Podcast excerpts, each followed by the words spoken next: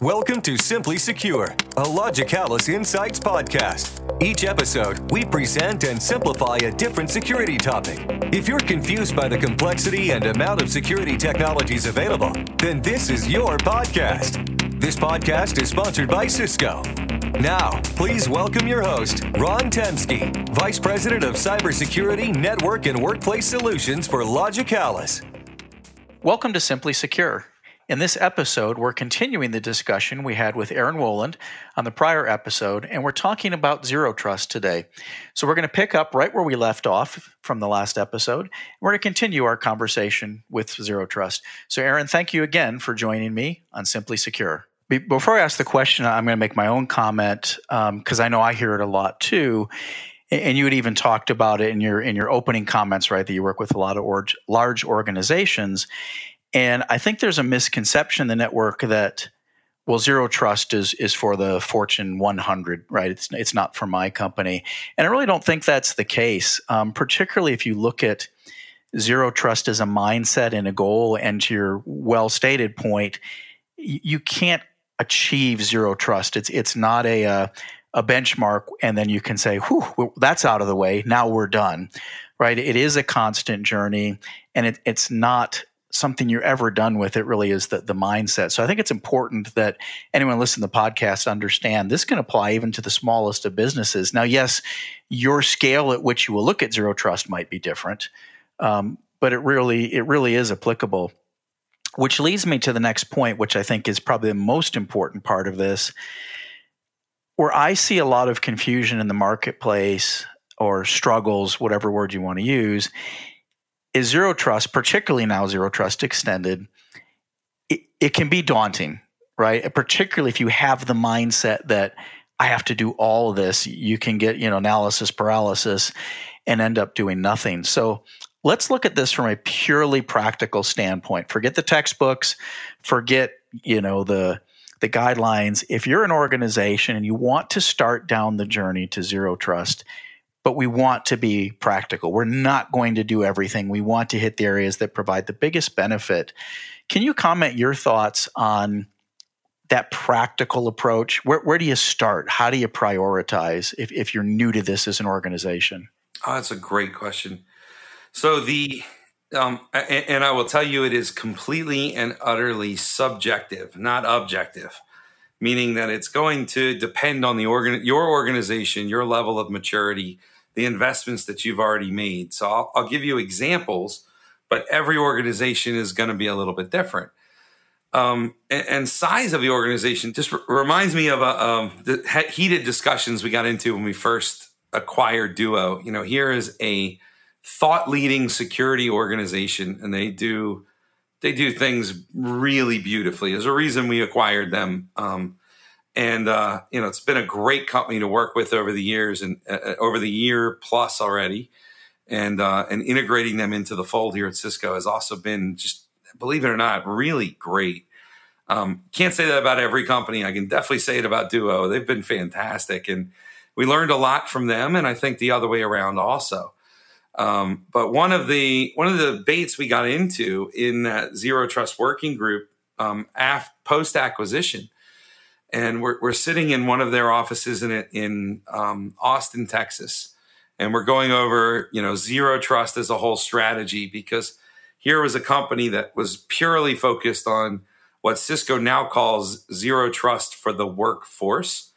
Right, that's that's where they play, and they are fantastic there, and they're only getting better, which is the great part. Um, and it was really new for them to think about zero trust from the workload or zero trust for the workplace, which is the, the, the way we termed it all now.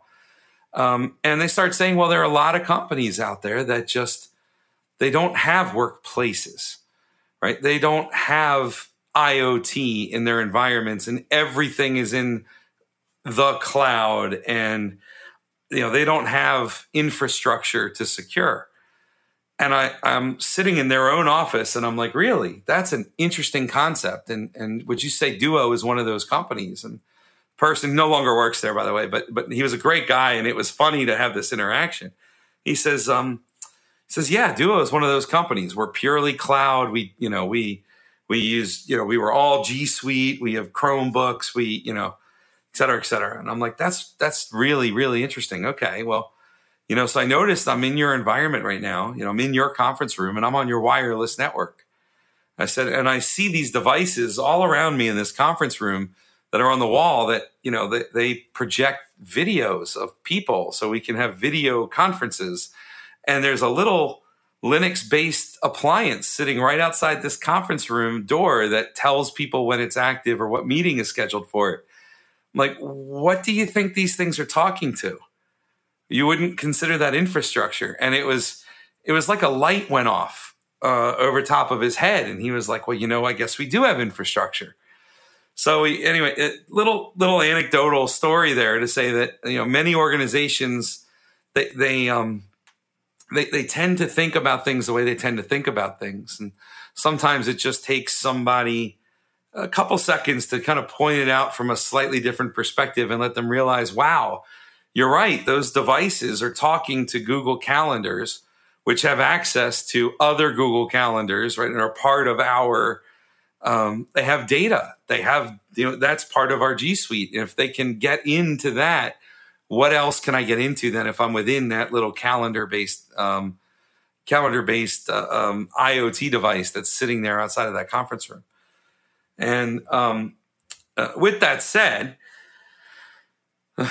there are businesses out there that can follow a model like Google's BeyondCorp, which is an, an, example architecture for zero trust and a darn good one, mind you. But it's assuming that all of your devices are managed within the G Suite device manager. And it's assuming that all of your applications are modern enough that they can go through you know the the the user gateway that's there and there's there's a lot of assumptions that get made that maybe aren't necessarily true for the majority of the businesses that I get to work with around the world and and ranging from small mom and pop, you know, sports medicine offices all the way up to some of the largest retailers you've known to the world. And it's it's rare to find an organization that truly is unless they're in startup mode someone that only needs to focus on zero trust for the workforce um, and so the, the question then comes down, and this is where it's subjective. If your organization has focused very heavily already on implementing something like Cisco's identity services engine or any of its competitors, right? Something that is segmenting your network, which is one of the things you have to do in zero trust, right? Something to say, I want to provide role based access control or least privileged access control to the network, then maybe that's where you need to keep going. Maybe that makes the most sense for you to chunk that piece off and keep working down that path. Or you have different teams that interact differently across different pieces of your organization. Right. So, um, and if that's the case, you can do things in parallel because it's different teams doing the different pieces of work you know the the teams that would implement something in the data center to analyze and protect workloads which you know applications micro microservices spinning up and talking across applications probably be a very different team than the ones who are doing the endpoint posture assessment and access control to the network which will probably be a different team than the ones providing the access control to the applications where duo fits in right? Or or any of the modern IDPs and so on. So if you have different teams that can all focus on things, fantastic, right? You can work on the three separate work streams completely separate and try to try to come up with with a, a you know getting your organization closer to zero trust. But if not, and you're a small organization like many of the ones that I do get to talk to and work with, then it's where where are you most comfortable? Is it on the network access control pieces? What have you done over in the applications? Maybe implementing Duo or something like Duo for application access control is a super easy button, right? And it's it's really quick way for us to get a good win to down the road towards a zero trust strategy overall, right? And maybe that's the easy button for you to start with. Yeah, th- those are great points. And in fact, um, I think current world conditions are even emphasizing this need, right? So we're recording this podcast in June of 2020. The world is still mostly under lockdown from a global pandemic, and we're all working from home that many organizations were, were unprepared for. We're recording this podcast in our respective homes, you know, going over the, the internet for the, for the, uh, the recording. And I think it's brought a lot of attention to organizations because it really drove home well, that perimeter idea really doesn't work because I sure don't have a perimeter now. Right. And many organizations aren't having their employees VPN to, to get back to there. So I think that's raised awareness um, to this concept, which, if there's anything good to come out of this horrible pandemic, it might be an increased awareness um, on that. If I were to try to summarize, I want to make sure I'm, I'm being fair to your position. Given that so much of, as you mentioned, Zero Trust and Jericho was built really on data, if you wanted a, uh, I guess, a simple answer of where to start with Zero Trust, does it make sense to say, well, first of all, where is your data? Who has access to the data, what level of access to the data they have, and what can they do with that data. I realize that's an oversimplification, doesn't cover the whole thing, but is that kind of a simple way to, to summarize how to start, or am I missing a nuance there? So if you that, that first of all, that's a fantastic question, and I really wish it was an easy question. Um, the well, uh, I take that back. The easy answer is yes, of course. Um, but the reality is, and and it it is absolutely amazing to me. And and I, I tell you, I get to meet with because of where you know because of the position I'm in, thank, thank which I happen to love, and I am thankfully able to meet with probably hundreds to thousands of customers every year between conferences and, and other events and things like that. It, it is astounding to me how many customers that I get to meet, that they'll tell you we don't really know where our data is. Um, so this is we don't really know all the places. Uh, let's use Cisco IT as an example because this is public, and we we love to we love to use ourselves as public examples. We did a study internally at Cisco a while back to say, you know, how many how many applications do we use where our data is outside of Cisco's castle, where it's outside of our data centers? And Cisco has some amazing data centers. And we thought, um, I think they figured they'd come back with maybe a dozen, maybe two dozen tops. And what they found was the number was over 300 and change, right, um, of applications that were hosting data outside of our castle, right? And it was just absolutely eye opening to have a 10x, you know, 10x your expected number comes back. And that's at a company like Cisco that analyzes everything. We've got a huge incident response team that is just, you know, amazing and world class. Yet somehow, like, they were like, we think we have a couple dozen and it's hundreds, right? So it's, it's, it's extremely rare to find an organization that actually knows everything that they're using and how it's supposed to communicate. And that's ultimately, believe it or not, that's how Cisco sells a lot of Stealthwatch and Tetration products. Uh, uh, and I'm not just there are other ones out there. I'm not just pitching Cisco here, but what what something like a Tetration does is it maps your workload communications for you right? And it says, okay, these workloads talk to these workloads. Well, this microservice that spins up all the way over here, that actually talks to this microservice over there. And it starts to give you an idea of what applications are talking to each other and where that data is. And then there's lots of other products out there that are focused on data loss prevention and the classification of assets based on the types of data that they have, which is a whole other problem right? And so, you know, there's now I'm going to scare off all of the listeners, and I apologize for that, right? Um, what I'm trying to say is, you're never going to be able to have, in my opinion, you're never going to be able to have a complete foothold on everything that's in your environment prior to starting one of these projects.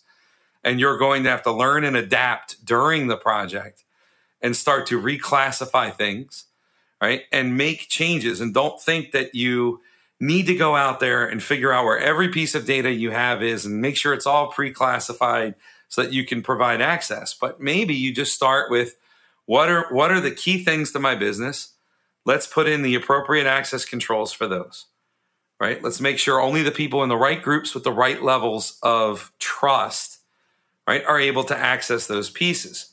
So for instance, um, I worked with a worldwide retailer once that um, they have PCI data all over, and and one of the, the PCI is is for the payment card industry, right? And you're talking about credit card numbers and the things that are really high value targets for an attacker to try and go get.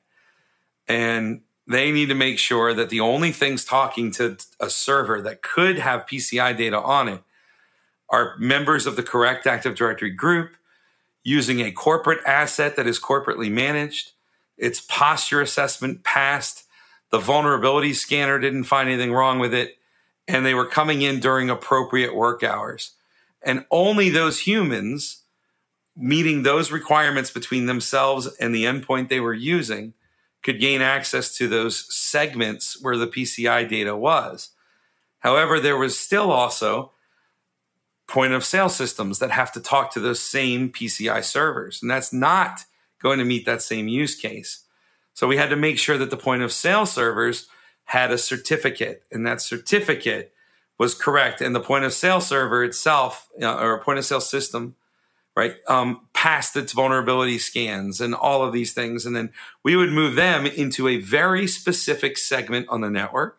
We'd provide them with a tag. Um, we call them SGTs and they were also able to talk to those PCI servers, right? And this was only after a breach did they get this restrictive on access because they did get breached. They did lose a lot of credit card data. But th- this is the type of thing you, you find the things that are super important and you start there. You don't try and boil the ocean and create one segment for every work, you know, every line of business that you have, and every type of user gets their own classification or assignment because that's that's you'll never win that game not not starting with it from that much of an uphill battle. You start by knocking off some of the easy buttons and then you you you, you continue to progress from there.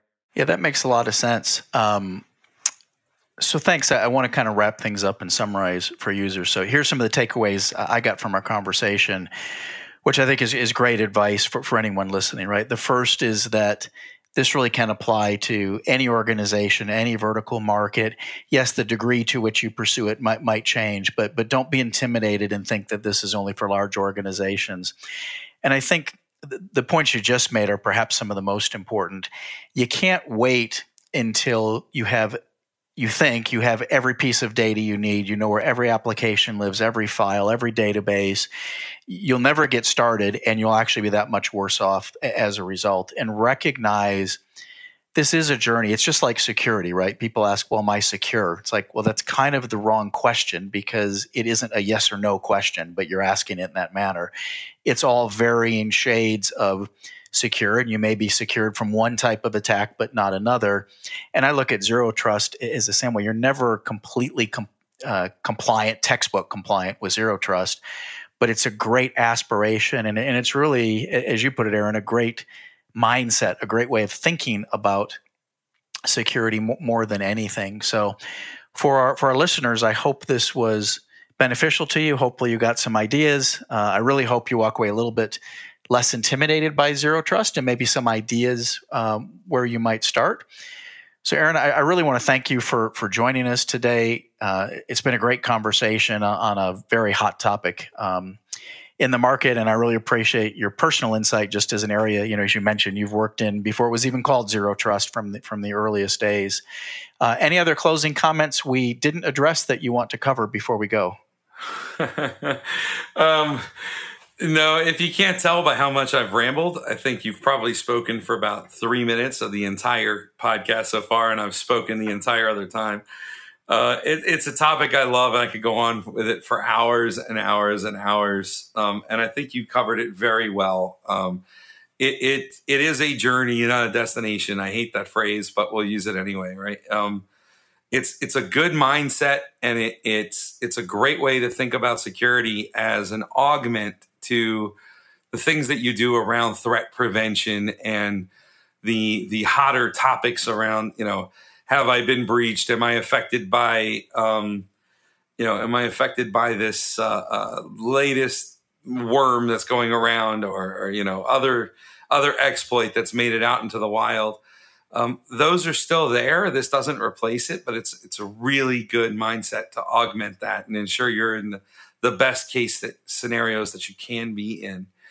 Um, you know, y- you do mention things like um, the fact that we're all, thanks to COVID nineteen, right? We're all recording this from home right now, and you know we've we've been. I haven't set foot in a Cisco office in quite a long time. We we we canceled Cisco Live Melbourne, you know, Australia. We canceled Cisco Live US. Um, you know, they canceled the Mobile World Congress. Uh, there's there's so much this world that's changing that also had just does go out there and show you right now that just how far down the deperimeterization path we really are. Um, some people will call it a software defined perimeter that you need to go create. The idea is that you need to be able to provide access to the things that people need to do their job from wherever they are, but ensuring that they are trusted users and trusted devices, right? And trusted applications that are accessing your other applications.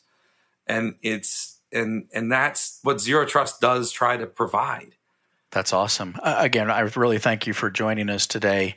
Uh, on behalf of logicalis and our sponsor cisco i'm ron temsky and i want to thank you for listening to our simply secure podcast.